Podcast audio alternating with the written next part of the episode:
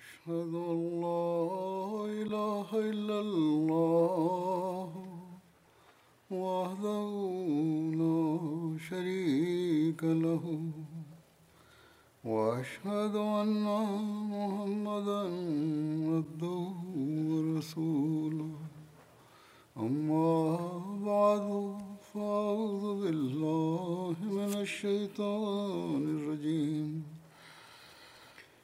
بسم الله الرحمن الرحيم.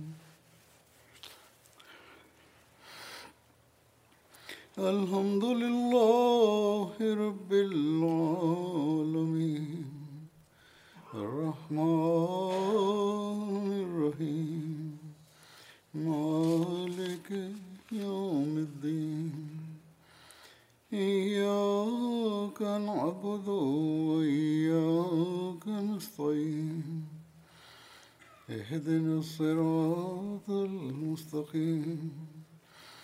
صراط الذين أنعمت عليهم غير المغضوب عليهم ولا الضالين muminin mwenyezi mungu amsaidie sana anasema mwenyezi mungu alipompatia hatmasihi maud islam habari hii ya kwamba muda wako wa kuiaga dunia hii u karibu yeye akiihutubia jumuiya alisema mwenyezi mungu hudhihirisha kudra ya namna mbili.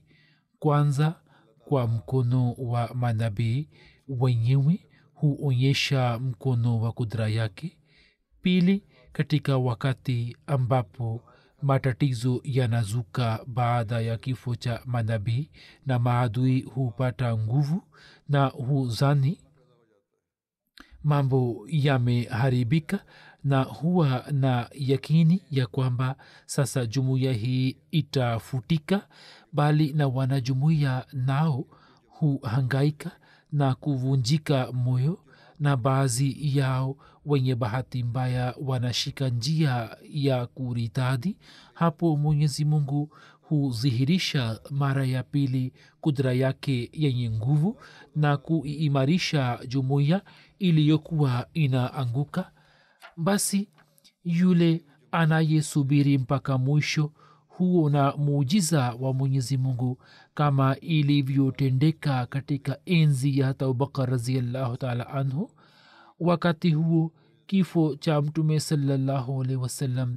kilipofikiriwa kutokea wakati usiofaa na mabedui wengi wakaritadi na masahaba kwa sababu ya huzuni na ghamu kubwa wakawa kana kwamba wameshikwa na wazimu.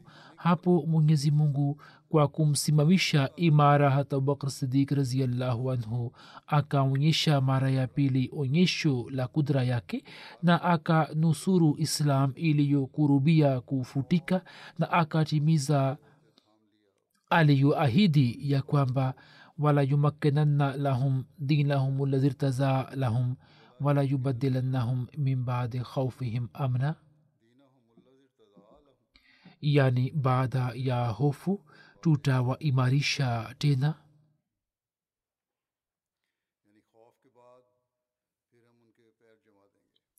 yani baada ya hofu tutawaimarisha tena na ndivyo ilivyofanyika katika zama za musa alah ssalam ambapo hat musa alah ssalam kabla ya kufikisha wana wa israeli huko misri na kanani sawa na ahadi yake akafariki njiani na kifo chake kilizusha maombolezo makubwa ilivyoelezwa katika taurati ya kwamba wana wa israeli waliendelea kuomboleza siku arobaini kwa huzuni ya kifo hiki kilichotokea wakati usiofaa na kuaga kwa musa ghafla alisema basi eni wapenzi kwa kuwa hii ndiyo suna ya allah tangu kale ya kwamba allah huonyesha kudra mbili ili kuzikanyagilia mbali furaha mbili za bandia za wapinzani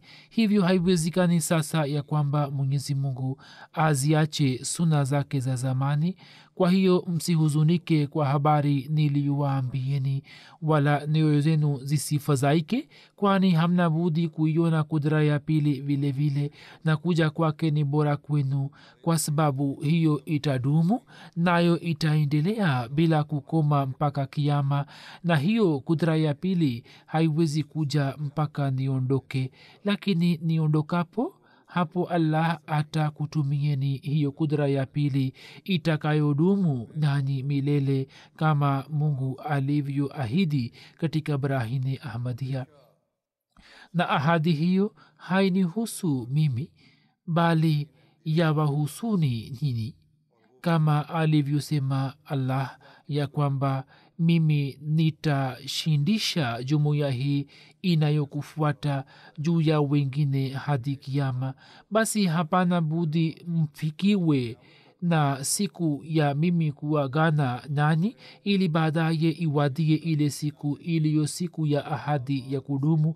Mungu wetu huyu ndiye mungu atimizaye ahadi mwaminifu na mkweli atawaonyesheni yote aliyoahidi ijapokuwa hizi ni siku za mwisho za dunia na ndiyo zama za balaa nyingi kushuka lakini hapana budi dunia hii ibaki mpaka yote hayo yatimie aliyoniambia mungu mimi nimezwihiri nikiwa kudra moja kutoka kwa mungu. Nami ndimi kudra hasa ya mungu. Na baada yangu watakuwapo wengine watakaokuwa onyesho la kudra ya pili. Alisema ya kwamba mwenyezi mungu anataka kwamba wote waishio katika makazi tofauti ya ardhi wakiwa katika uropa na asia wote walio na tabia njema awavutie kwenye umoja wa mungu na kuwakusanya katika dini moja. Hiyo ndiyo shabaha ya mwenyezi mungu niliyotumwa kwayo katika dunia. Basi ifuateni shabaha hii. Lakini kwa upole kwa hulka njema na kwa kukazania maombi basi hat masihi maud alah ssalam alipofariki dunia mwenyezi mungu sawa na ahadi yake akaikusanya jumuiya juu ya mkono wa hathaki maulana nuruddin khalifatulmasih awal japokuwa baadhi ya watu walikuwa wakitamani ya kwamba uongozi ubaki mkononi mwa anjuman lakini hat khalifatulmasih awal akaimaliza fitna hii kwa nguvu zake zote kisha baada ya kifo cha hadrat khalifulmasih awal hatmiza bashiruddin mahmud ahmad khalifatulmasih sani alipochaguliwa kuwa khalifa. Wakati wa uchaguzi wake pia baadhi ya watu ambao walikuwa wakijielewa kuwa wakubwa kielimu na kiakili wao wakajaribu kuleta fitina na walichokifanya ni ya kwamba kama hawawezi kuzuia kikamilifu uchaguzi wa ukhalifa basi angalau kwa miezi michache tu uchaguzi usitishwe ili wao wapate nafasi ya kuleta fitina katika jumuiya. Lakini mwenyezi mungu kwa mara nyingine tena kwa mujibu wa ahadi yake akaijumuisha jumuiya ya waumini juu ya mkono mmoja na wapinzani wa ukhalifa na wanafiki wakashindwa vibaya na kwa fadhila ya mwenyezi mungu ukhalifa wake takriban ukaendelea kuwepo kwa miaka hamsini na miwili na vituo vya mahubiri vikafunguliwa duniani. Mfumo mzima wa jamaat ukaimarika. Hayo yote yakatokea katika zama zake kisha baada ya kifo chake ikaanza zama ya ukhalifa wa tatu na hat mirza nasir ahmad khalifa wa tatu kwa msaada na nusura ya allah akachaguliwa kuwa khalifa. Kisha kwa takdiri ya mwenyezi mungu yeye alipofariki dunia hapo mwenyezi mungu akamchagua hat mirza tahir ahmad khalifulmsi rabe kama khalifa wa nne wa hat masihi maud alahsalatu wassalam. Na kisha juu ya kifo chake mwenyezi mungu akanichagua mimi juu ya daraja hii na cheo hiki. Na mwenyezi mungu licha ya kuwepo kwa mapungufu yangu mengi kwa mujibu wa ahadi aliyofanya nat masihi maud alah ssalam akaendelea kuijalia jumuiya maendeleo juu ya maendeleo na katika muda huo wote adui wakajaribu kutia fitina katika jumuiya na kuimaliza na wakajaribu mara kwa mara katika nchi mbalimbali za dunia wanajumuiya wakauawa shahidi wengine wakapewa tamaa za kidunia lakini mwenyezi mungu akaendelea kuwaongeza wanajumuiya katika imani na yakini na kwenye uhusiano na ukhalifa wawe wanajumuiya wa asia au ulaya au marekani au wawe wa afrika kila mwanajumuiya ambaye ana uhusiano na ukhalifa uhusiano huo ni mungu ndiye awezaye kuuzalisha na binadamu yeyote hana nguvu yake kwamba aweze kuzalisha mapenzi na ikhilasi ya namna hiyo ambayo wanajumuiya wanayo kwa ukhalifa na khalifa wa zama anao kwa jamati mimi nchi yoyote naenda kuitembelea huko manzari za namna hiyo yanaonekana na haya si mambo ya mdomoni tu bali katika zama hizi jicho la kamera lina yatunza na mta inaendelea kuonyesha mandhari ya namna hiyo. Na kwa kuyaona hata maadui pia wamelazimika kusema ya kwamba ushahidi wa kimatendo wa allah u pamoja nawe. Na kisha zipo maelfu ya barua ambazo kila mwezi nazipokea ili kudhihirisha jambo hili ya kwamba wanaoendika barua wana uhusiano wa namna gani na jamaati uhusiano wa unyofu na utii mwenyezi mungu mwenyewe jinsi anavyowaunganisha watu na ukhalifa na jinsi mioyoni mwao anavyozalisha mapenzi na uhusiano na ukhalifa. Wakati huu napenda kuweka mbele yenu mifano ya baadhi ya barua ambazo zinadhihirisha jinsi mwenyezi mungu anavyowaongoza watu kwenye ukweli wa masihi maula satu wassalam na kisha anatia mioyoni mwao vile vile ya kwamba baada ya masihi maudalah salam nizamu ya ukhalifa inayoendelea kujiri hiyo imesaidiwa na msaada makhsus wa mwenyezi mungu. Katika tanzania kuna mkoa wa mwanza. Mwalimu wa huko alituma taarifa ya kwamba siku moja baada ya sala ya alfajiri pamwe na mbashiri tulienda kuwatembelea wanajamaati kabla ya sala ya azuhuri tuliporejea na kufika miskitini tukamwona mama moja akiketi juu ya ngazi za msikiti. Tulipomjulia hali tukajua kwamba mama huyo amekuja kupata dua. Aghlabu yeye alikuwa na fikra kama vile kwa watu wasio wa ahmadia ipo desturi ya namna hii ya kuombewa dua na kupulizia pulizia na kadhalik sisi pia tunafanya hivyo amesema ipo desturi ya namna hiyo kwa waafrika hivyo mbashiri akamwambia mama huyo kuhusu mafundisho ya jamaa na pia akamwombea dua. Mama huyo akawaambia ya kwamba mimi naona ndoto ambamo mtu mmoja mwenye ndevu ndefu na mwenye rangi ya ngano ananifahamisha dini kama alivyonifahamisha mbashiri. Hapo akaambiwa kuhusu jumuiya ya ahmadia na aka onyeshwa picha ya masihi maud salam na picha za makhalifa mama huyo akasema kwamba mtu ambaye anakuja katika ndoto yake na anamfundisha dini sura yake inafanana na sura ya masihi maud salam au hat khalmsi sani raziallahu anhu. Kisha baada yake mama huyo pamwe na watoto wake watatu akafanya baiati hata katika zama hizi pia sura ya khalifatulmasih sani yeye alioneshwa pamoja na sura ya masihi mola salam katika ndoto.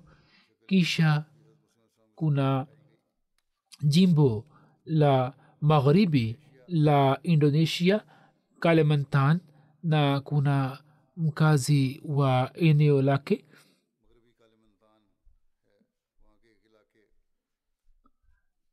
Ambaye jina lake ni abdullah. Yeye pamoja na mkewe na watoto wake akafanya bayati yeye tangu mwaka elfu mbili na kumi na tisa alikuwa anaijua jumuiya na alikuwa amepata athari kubwa kutoka mahubiri ya mbashiri. Hivyo alikuwa akija miskitini mara kwa mara kwani yeye alikuwa na fikira hii kwamba watu hawa yani waahmadia ni tofauti na mashekh wengine kwa vyote vile kwa sababu ya kuja kwake mara kwa mara miskitini na kuwa karibu na mbashiri wetu. Shekh na majirani zake wakaanza kuleta shutuma juu yake na wakamsusia. Walikuwa hawamruhusu kuja miskitini yeye akaeleza ya kwamba mimi niliona katika ndoto ya kuwa nimenasa katika sehemu fulani ambayo itanizamisha. Lakini mtu mmoja akaja kuniokoa ambaye alikuwa amevaa kanzu na alikuwa ameshika fimbo. Hapo mbashiri wetu akamwonyesha picha ya hatmasihi mola salam na katika picha ile hazur alasema alikuwa ameshika fimbo mkononi. Hapo yeye akasema huku akitetemeka ya kwamba huyu ndiye mtukufu ambaye katika ndoto alikuwa ameniokoa kwa fimbo yake hata mwanaye pia akaona ndoto. Sio baba tu bali mwanaye pia akaona ndoto. Ye akawaona watu wengi wakivaa kanzu. Hapo mbashiri wetu akawaonyesha picha za atmasihi maslam na picha za makhalifa. Kijana huyo akasema kwa mshangao sana ya kwamba watu aliowaona katika ndoto humo alikuwepo hadhalmsi sales na khalif rabe na mi pia nilikuwepo. Kijana huyo akasema kwamba hawa ndio wale wote niliowaona katika ndoto. Mwenyezi mungu akiwakusanya wote akamwonyesha ya kwamba nizamu ya ukhalifa ambayo ni baada ya masihi maula salam ni nizamu inayoendelea kwenda mbele na baada ya kuona ndoto hizi familia ile ikafanya baiati zura amesema mtu akiwa na uchungu wa kweli basi allah anawaongoza watu. Kisha kuna jimbo la kusini la indonesia na katika jimbo hili kuna mahala baru. Amir saheb ameandika ripoti hii ya kwamba siku moja mbashiri wetu alipokuwa akiswalisha sala ya alfajiri akiwa miskitini mtu mmoja akaja kuingia katika jamaati yeye akatuambia ya kwamba alikuwa amekuja hapa kukutana na jamaa mmoja wa mkewe katika maongezi ye akatuambia kuhusu maisha yake ya zamani ambayo yalikuwa yamekumbwa na matatizo akasema kwamba safari moja katika hali ngumu ye akaona katika ndoto ya kwamba amekutana na mzee mmoja mwenye kilemba cheupe na mwenye ndevu. Katika ndoto mzee mwenye kilemba akamwambia ya kwamba kwa siku arobaini baada ya swala ya alfajiri uendelee kutoa sadaka kwenye boksi ya sadaka na matatizo yako yataondoka ye akafanya kama alivyokuwa ameambiwa katika ndoto. Anasema siku ya ishirini ilipofika matatizo yake yakaanza kuondoka kutoka kwake na akapata ajira na starehe zingine. Akasema kwamba takriban miezi mitatu kabla mtu mmoja mwenye kilemba cheupe na ndevu akaja te, tena katika ndoto na kwa ajili ya kununua matunda akampeleka milimani na akamwambia kwamba ndoto hiyo waambie wale tu ambao wana alama ya uchamungu kisha baada yake mbashiri akamwonyesha picha za makhalifa na kwa mshangao sana yeye akiashiria upande wa picha ya khamsi rabi rahimahullah akasema ya kwamba mtu huyu mimi nimemwona. Hivyo mtu huyu akifanya baiati akaingia katika jumuiya kisha kuna mama mmoja ambaye ni mkazi wa nchi ya mali na kuhusu mama huyo mbashiri anaeleza mama huyo anaitwa saraji.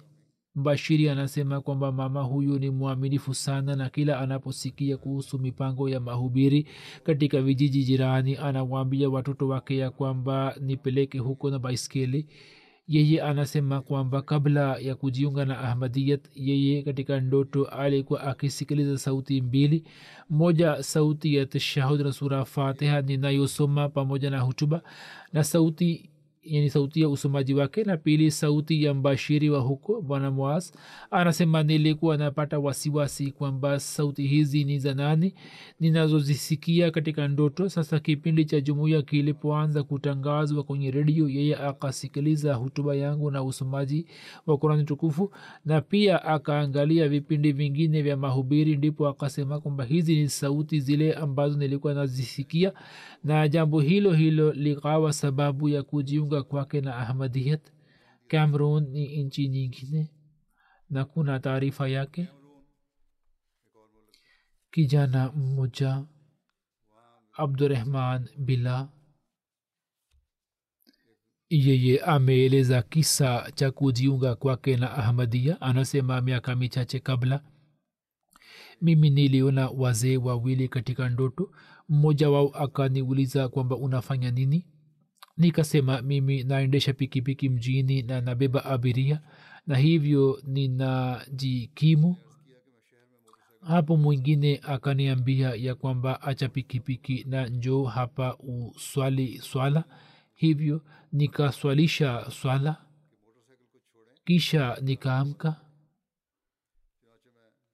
Kijana huyo anasema baada ya siku chache nikamwona kijana mmoja sokoni ambaye alikuwa akigawa vipeperushi ambavyo vilikuwa ni vya jamaat.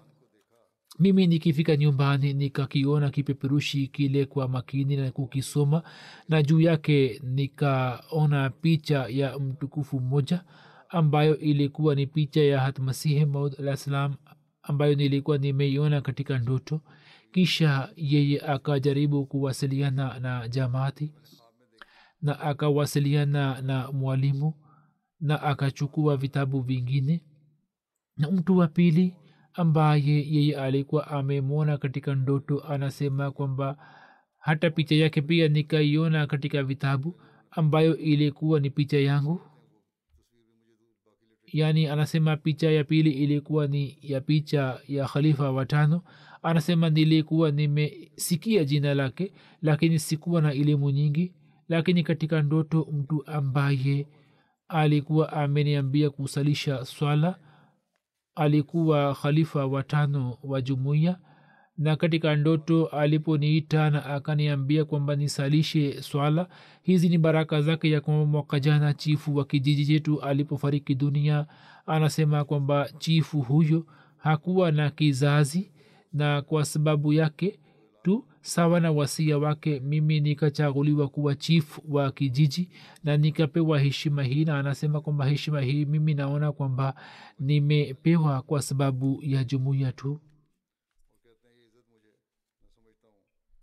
Kisha ni nchi nyingine ya ginibesau mbashiri mkuu wa huko anasema ya kwamba kuna eneo lake na kuna mkazi wa eneo hili anayeitwa maria sahiba.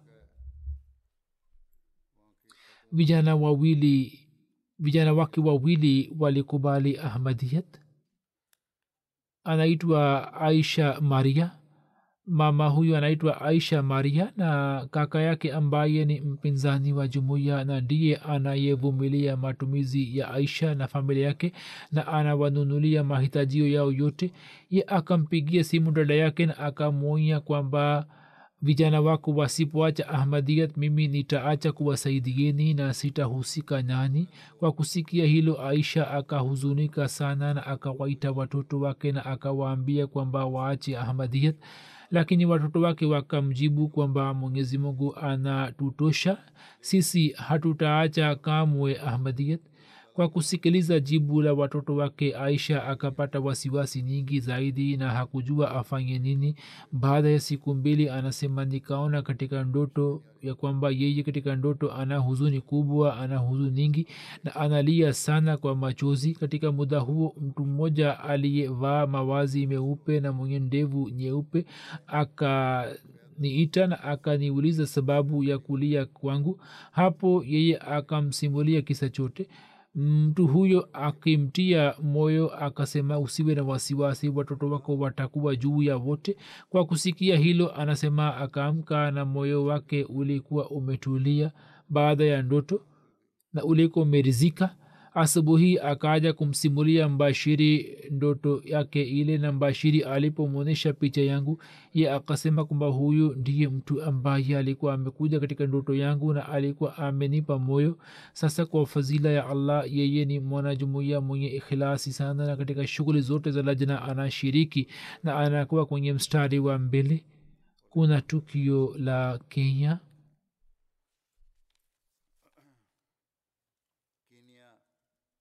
katika mkoa wa nakuru kwenye maeneo ya bati kuna tawi letu.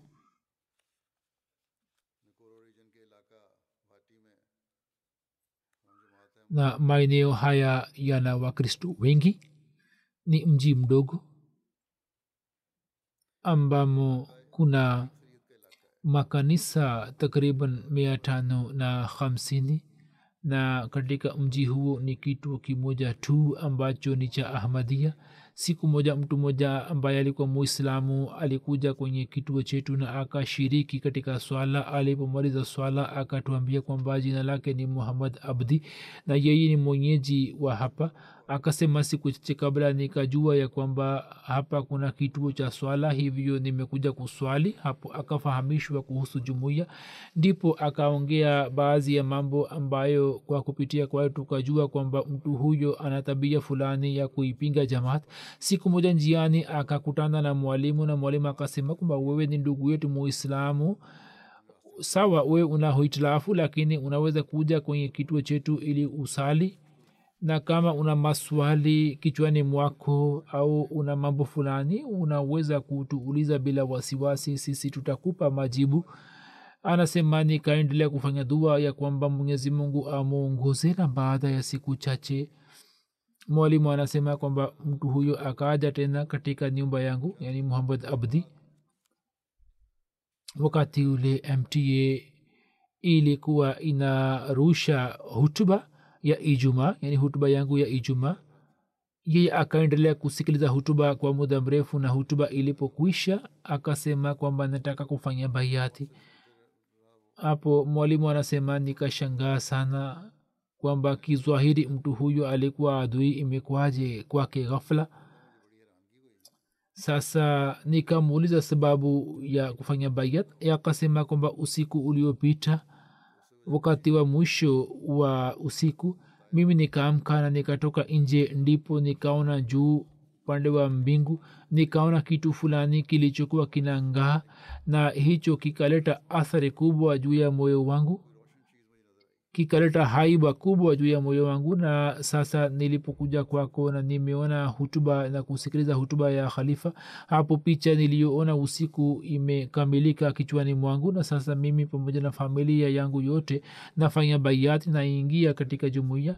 Sasa angalieni jinsi mwenyezi mungu anavyomwongoza adui moja na zaidi yake anamwezesha kujenga uhusiano na ukhalifa pia hiyo haiwezi kufanywa na juhudi yote ya kibinadamu. Kisha kuna nchi ya cameron na kuna mji wa cameron uitwao marwa na kuna mwalimu wa shule aitwaye suleiman sahib anasema kwamba mimi niliona kipindi kimoja cha mta juu ya cable. Na kwenye kipindi hiki khalifa wa jumuiya ya ahmadia alikuwa akiwapa watoto majibu ya maswali yao mtoto mmoja alimuuliza swali kuhusu vita vya ukraine na urusi. Imamu wa jumuiya akamjibu kwa njia nzuri sana na akasema kwamba mimi nimewaindikia viongozi wa dunia barua na nimewaonya vile vile na kama wasipostawisha amani katika dunia na wasiposimamisha uadilifu katika dunia hali zitakuwa tete sana. Anasema mimi kwa kusikiliza maongezi yake nilikuwa na tafakari kwamba mimi ni wasiliane na mtu fulani wa jumuiya. Siku moja juu ya televisheni ya mji wa marwa katika lugha ya wenyeji hutuba ya imam wa jamaat ahmadia ilikuwa in, inarushwa pamoja na tafsiri. Na nikaona namba ya simu ya mwenyekiti juu ya televisheni nikawasiliana na jamaati. Kisha nikasoma kitabu vitabu vya jamaat na nikasoma kitabu cha khalifulmsi kiitwacho mgogoro wa dunia na njia ya kuelekea amani baada ya kusoma kitabu hicho moyo wangu ukatulia na mimi nikaingia katika jumuiya. Mwalimu anasema kwamba mwanajamaat huyu ni mwaminifu sana. Kisha kutoka seralion mbashiri anaandika kwamba mtu mmoja aitwa ibrahim ambaye hakuwa adui wa jamaat yeye alisikiliza hutuba yangu hutuba zangu juu ya mta na akaanza kusema wazi huyu hakuwa ahmadia wala hakuwa adui alianza kusema kwamba mafundisho ambayo mashekh wanaeleza kuhusu jumuiya ya ahmadia ni ya uongo. Mi mwenyewe nimemsikia imamu wa jamaati yeye ametoa kumbukumbu kutoka ntukufu na anatamka jina la mtume saa salam na anaeleza hadisi waahmadia wana kalema ile ile na wanafanya mambo yote kwa mujibu wa mafundisho ya islam. Hivyo kivipi jumuiya yao inaweza kuwa jumuiya ya uongo? Kisha ye akakubali ahmadia na pia akaanza kutoa michango. Na ni mwanajumuiya mwaminifu mkubwa sana. Amir saheb wa trinidad anaandika ya kwamba mama moja mwanajumuiya mpya aitwaye sherida sahiba mwaka jana alikuwa amefanya baiati pamoja na mume wake. Yeye aliwaalika dada zake wawili na majirani zake ili waje kuangalia jalsa salana uingereza juu ya televisheni. Watu hawa wakavutika sana kwa kuona maandalizi ya jalsa na haswa hutuba zangu anasema kwamba walizipenda mno. Walisema kwamba jumuiya ya ahmadia ndio uislamu wa kweli na kama madhehebu yote ya kiislam yashike mfano wake islam inaweza kushinda katika dunia. Mama huyu anasema kwamba mimi kwa kumwona khalifamsi nikaanza kulia na nilikuwa na hisi kwamba mimi nimeketi kwenye miguu yake. Na japokuwa baada ya muda fulani mume wake alikuwa amefariki dunia lakini mama huyo ametoa nyumba yake katika jamaati kama wasia na kazi inaendelea kufanywa juu ya usajili wake. Katika nchi ya kirgistan kuna mwanajumuya mmoja aitwaye sultan ata khanvu sahib. Ye anasema kwamba kijana wangu na mke wangu walikuwa wamekwisha fanya bayati. Mimi mwaka elfu mbili na kumi na saba kila ijumaa nilianza kwenda katika kituo cha jamaati nili mimi na mke wangu tulipokuwa tunakwenda kuswali ijumaa katika muda wote wa safari takriban kilomita kumi na mbili tulikuwa tukisikiliza recording ya hutuba ya kharithulmsi kila nilipokuwa nasikia hutuba yake nilikuwa na imarika kiimani. Basi mwaka huu mwezi wa tano tarehe mbili katika wakati wa mwisho wa mwezi mtukufu wa ramazan nilifanya bayati. Habari hii ni ya mwaka jana. Anasema kwamba kazi hii nilitaka kuifanya zamani lakini nilikuwa nachelewa nimeandika kwa kifupi lakini yale yanayoendelea kujiri kwenye roho yangu siwezi kuyaeleza katika maneno. Mimi nafanya dua mbele ya allah kwamba aongeze elimu yangu na kila swala ya ijumaa inaendelea kunifundisha mambo mapya. Kuna mama moja wa nchi ya paragoe aitwae liza. Ye anasema kwamba mwenyezi mungu ametengeneza njia mbalimbali mbali za kuwaongoza watu safari yangu ya kuingia katika ahmadia ilianza wakati wa janga la korona nilifikiri kwamba katika muda nilionao nijifunze lugha fulani. Hivi nikaanza kujifunza lugha ya kiarabu. Kwa kupitia lugha ya kiarabu nikapata kujua mengi kuhusu islam na nikaanza kusoma vitabu. Siku moja nikafungua akaunti yangu ya facebook na nikaona kuna mpango mmoja ambao mwaliko wake ulikuwa umefika kwangu. Nikajiswajili na nikashiriki kwa wakati ambapo nikakutana na mbashiri na mke wake. Mwanzoni nilikuwa na wasiwasi nyingi kichwani mwangu kwamba labda katika misikiti waarabu ndio wanaweza kuingia lakini baada ya kufika huko mambo niliyojua kuhusu islam yalikuwa mapya kwangu. Nikajua kwamba katika islam kuhusu swala la dini hakuna karaha na islam ni dini ya amani na usalama tu. Usiku ule nilipotoka nje ya miskiti nilikuwa na kurani mkononi mwangu. Kisha nika endelea kuwasiliana na mke wa mbashiri na mimi nikamuuliza maswali mengi na nikaanza kushiriki katika darsa za kila wiki na nikajipangia lengo kwamba nitajifunza nitajifunza swala na miezi miwili ikapita juu yake kila siku nilikuwa na tafakari kuhusu islam. Siku moja mume wangu akaja kunipokea kutoka miskiti wakati wa kurejea nyumbani nilikuwa namwambia kwamba leo nimejifunza vitu hivi na vile. Hapo mume wangu akasema kwamba kwa nini wewe huingii katika islam?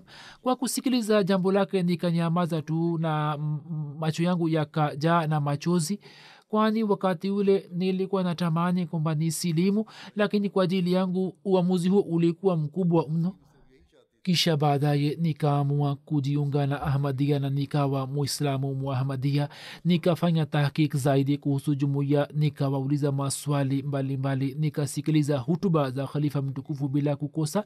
Kisha nikawa na yakini kwamba nipo juu ya njia iliyonyoka tuna mwongozo tunaye imamu mmoja ambaye anatujali anatuongoza na anafanya dua na maombi kwa ajili yetu. Japokuwa bado nina safari ndefu ya kujifunza lakini kuhusu jumuiya ya ahmadia moyo wangu umekwisha tulia tayari. Baada ya miezi michache mume wake pia akafanya baiati na huyo pia ni mwanajumuiya mwaminifu wa jamaat ya paragoe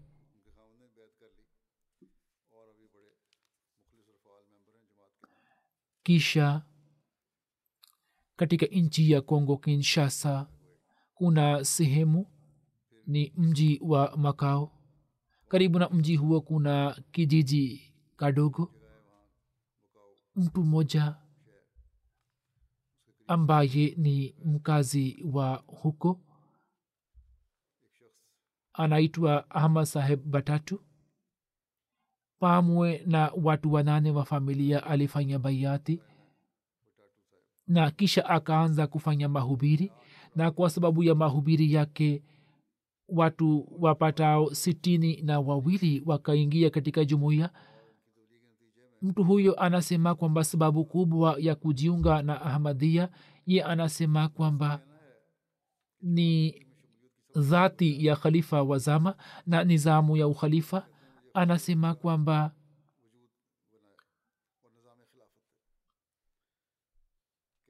amir saheb anasema ya kwamba mimi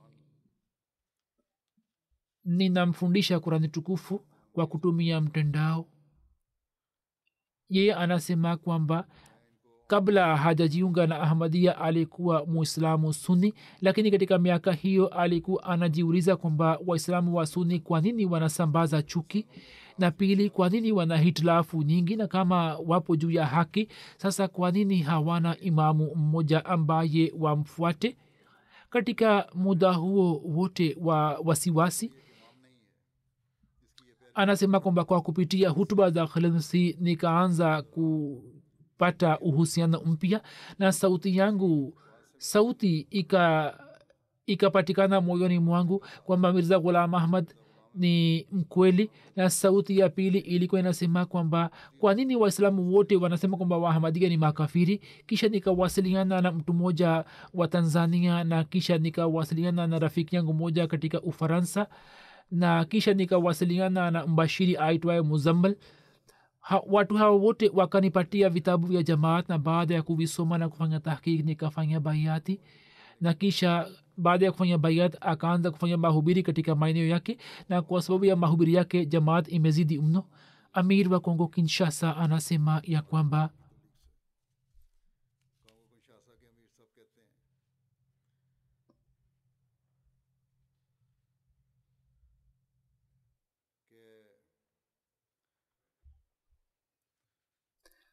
huko kuna mwanamke mmoja aitwaye madam wanitibu sahiba ambaye anatokana na tawi la wera ana umri wa miaka themanini na mbili anasema nilikuwa muislamu lakini katika umri wa miaka arobaini mbili nikawa mkristo kwani mwana wangu alikuwa padre katika kanisa. Siku moja juu ya redio nikasikiliza tafsiri ya hutuba ya khalmsi katika lugha ya kifaransa na bara baada ya kusikiliza hutuba nikapiga simu kwenye mission house kwamba nataka kufanya baiati ya imamu wazama na nikamwambia kijana wangu kwamba nikifa basi jumuia ya ahmadia iswalishe jeneza yangu. Mbashiri mkuu wa cameron anasema kwamba kutoka maeneo ya marwa kuna rafiki moja aitwae umar zubair. Alikuja kushiriki katika jalsa salana cameron mwaka elfu mbili na ishiri na mbili ye akamwambia mwalimu jinsi alivyojiunga na ahmadia umar saheb akamwambia kwamba kwa kupitia mta afrika nikajua kuhusu jamaat na nilikuwa nasikiliza hutuba za khalifmsi kwa shauku sana. Na pamoja na kusikiliza kila hutuba shauku yangu ikaendelea kuzidi kuhusu jamaat na elimu yangu ikaendelea kuongezeka. Katika hutuba ya kwanza ya novemba 221 khalmsi alieleza matukio mbalimbali kuhusu tahrika jadid jinsi wanajamaat wanavyojitolea. Hapo mungu akaniambia wazi kwamba jamaat hii ni ya mwenyezi mungu ambapo watu wanajitolea kwa ajili ya islam jumuiya hii ni jumuiya ya mwenyezi mungu na katika jumuiya hii watu wanaendelea kujitolea kwa ajili ya islam. Jambo hili likanipatia imani na likarizisha moyo wangu na mimi nikafanya baiati na nikaingia katika jumuiya. Na kisha hapo mimi nimetulia na nimefurahi. Kuna mbashiri wa sieraleon waterloo. Kuna mtu mmoja aitwaye alfa sahib anasema kwamba mwaka jana walimpatia alfa saheb mwaliko wa kusikiliza hutuba yangu juu ya mta alfa saheb akaja pamoja na familia yake ili kusikiliza hutuba. Kwa kusikiliza hutuba akavutika mno na pamoja na familia yake akaingia aka katika jumuiya na baada ya kujiunga na ahmadia kwa ikhilasi kubwa anashiriki katika huduma mbalimbali za kijamaati na ukarabati wa misikiti ulipofanywa yeye akafanya wakare amal na akafanya kazi kama vibarua.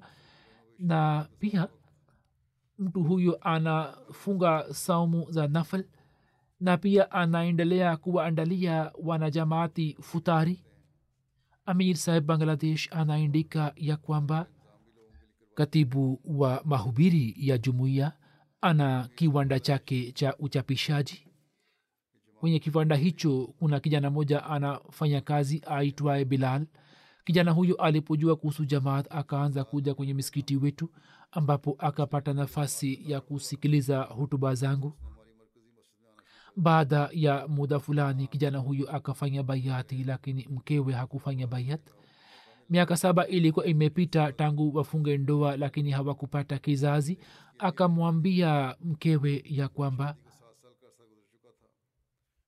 tumwindikie khalifa wa zama barua ya maombi. Mwenyezi mungu atujalie kizazi. Watu wanamwindikia sisi pia tumwindikie hivyo alipomwambia mkewe kwamba tumwindikie khalifatulmasih barua ya dua wakapeleka barua ya maombi na baada ya miezi kadhaa mke wake akapata uja uzito mke wake akapata wazo kwamba kwa kupitia maombi ya khalifa mungu ametujalia fadhila hii na hivyo ye pia akafanya baiati amir saiba ubilgheji anasema kuna rafiki moja kutoka nchi ya marakesh anaishi huko yeye akifanya tahkik wa muda mrefu kuhusu jamaat akafanya baiati anasema kwamba tangu utotoni nimepitisha muda wangu mwingi katika mashekh kwa mashekh lakini hutuba za khalifa wa zama zinamfundisha binadamu tafsiri ya kurani tukufu na pia zinampeleka karibu na mungu. Na baada ya kusikiliza hutuba hizi nimeanza kupata ladha kwenye swala.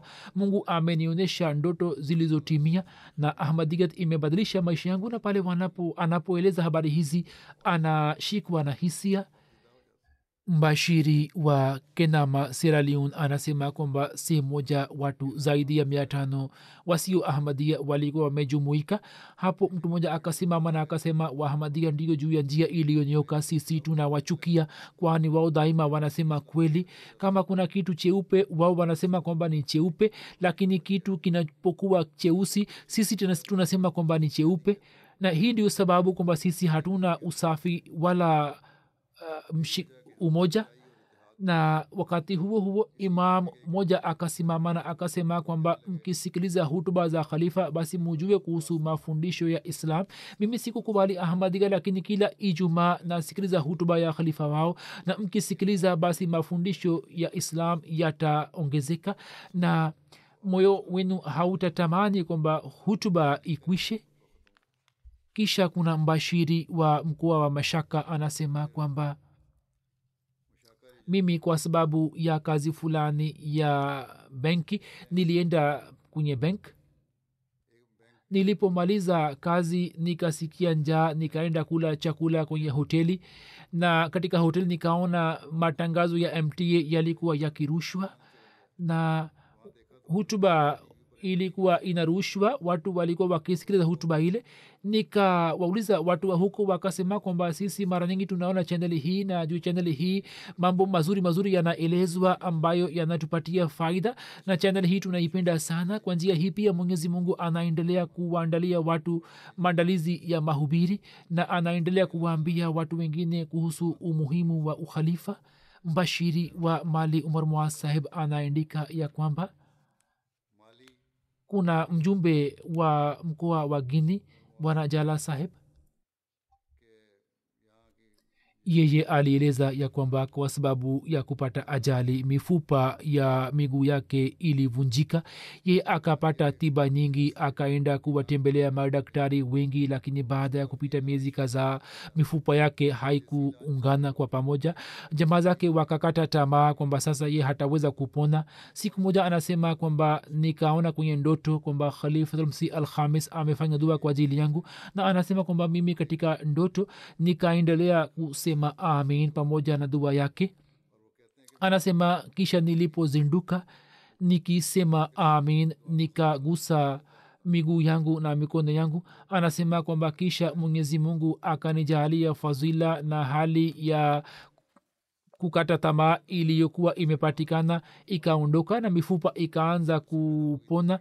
Na sasa hivi nimepona kabisa na hakuna awezae kusema kwamba mifupa ya miguu yangu ilikuwa imevunjika. Kwa njia hii pia mwenyezi mungu anawaongeza watu kwenye imani.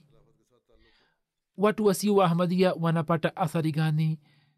Amir saheb wa kongo kinshasa anaandika ya kwamba katika kongo kwa fadhila ya allah pamoja na kutumia radio station ya jamaati tunaendelea kurusha na kutangaza vipindi vya mahubiri na malezi na hutuba yangu ya ijumaa juu ya fm radio ambazo idadi yake ni ishirini na tatu na juu ya televisheni mbili ya bandono hutuba inarushwa na tunapokea maoni mazuri sana.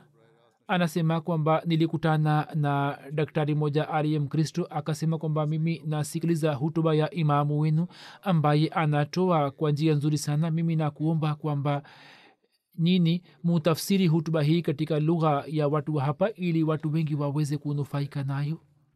Basi mwenyezi mungu anaendelea kufanya mipango mbalimbali mbali ya kufikisha ujumbe wa islam ahmadiyat na watu wasio wa ahmadia wanatuambia kwamba mufikishe sauti ya khalifa kwa watu. Kwa njia hiyo ardhi inaendelea kuwa tayari na muda utafika ambapo vifua vyao pia vitafunguka inshallah. Na watu hawa wataitambua ahmadiyat na uislamu wa kweli. Basi ahadi ya kuendeleza baraka pamoja na ukhalifa aliyofanya mwenyezi mungu na hatmasihi maud alah ssalam ahadi hii inaendelea kutimia kwa njia za ajabu ajabu kwamba fikra ya binadamu haiwezi kuifikiri matukio hayo ya wahamadia na wasio wa na nishani za allah subhanahu wataala na nusura na misaada ya mwenyezi mungu iliyo pamoja na ukhalifa wa kiahmadia na hatmasihi mwaislam ambaye baada ya kuja katika utumishi wa mtume muhammad saa salam kazi yake ilikuwa ni ya kuifanya dunia kuwa ummati mmoja. Kama hayo yote si uthibitisho wa ukweli wake basi ni nini? Hii ni jumuiya ya ahmadia pekee ambayo chini ya nizamu ya ukhalifa leo katika dunia nzima inaendelea kufanya kazi ya mahubiri na maendeleo ya islam. Na maendeleo tunayoendelea kuyashuhudia japokuwa kuna matatizo mengi. Basi huu ni uthibitisho wa ushahidi wa kimatindo wa allah. Na kama si huo basi ni nini? Lakini mtu ambaye macho yake yamepofuka hawezi kuona na haoni. Inshallah taala jumuiya ya waislamu ahmadia kwa mujibu wa ahadi ya allah na sawa na bishara ya mtume mtukufu salallahu alaihi wasallam ya kwamba ukhalifa juu ya misingi ya unabii ambao utaanza kwa kupitia masihi molasatu wassalam utaendelea mpaka kiama utaendelea kubaki daima dawamu na hakuna adui awezaye kuumaliza. Basi tufanye juhudi kwamba tuimarishe imani zetu zaidi na tuendelee kushikamana na ukhalifa wa kiahmadia na kwa ajili ya kuusimamisha tuwe tayari kujitolea kila kitu. Mwenyezi mungu atujalie sote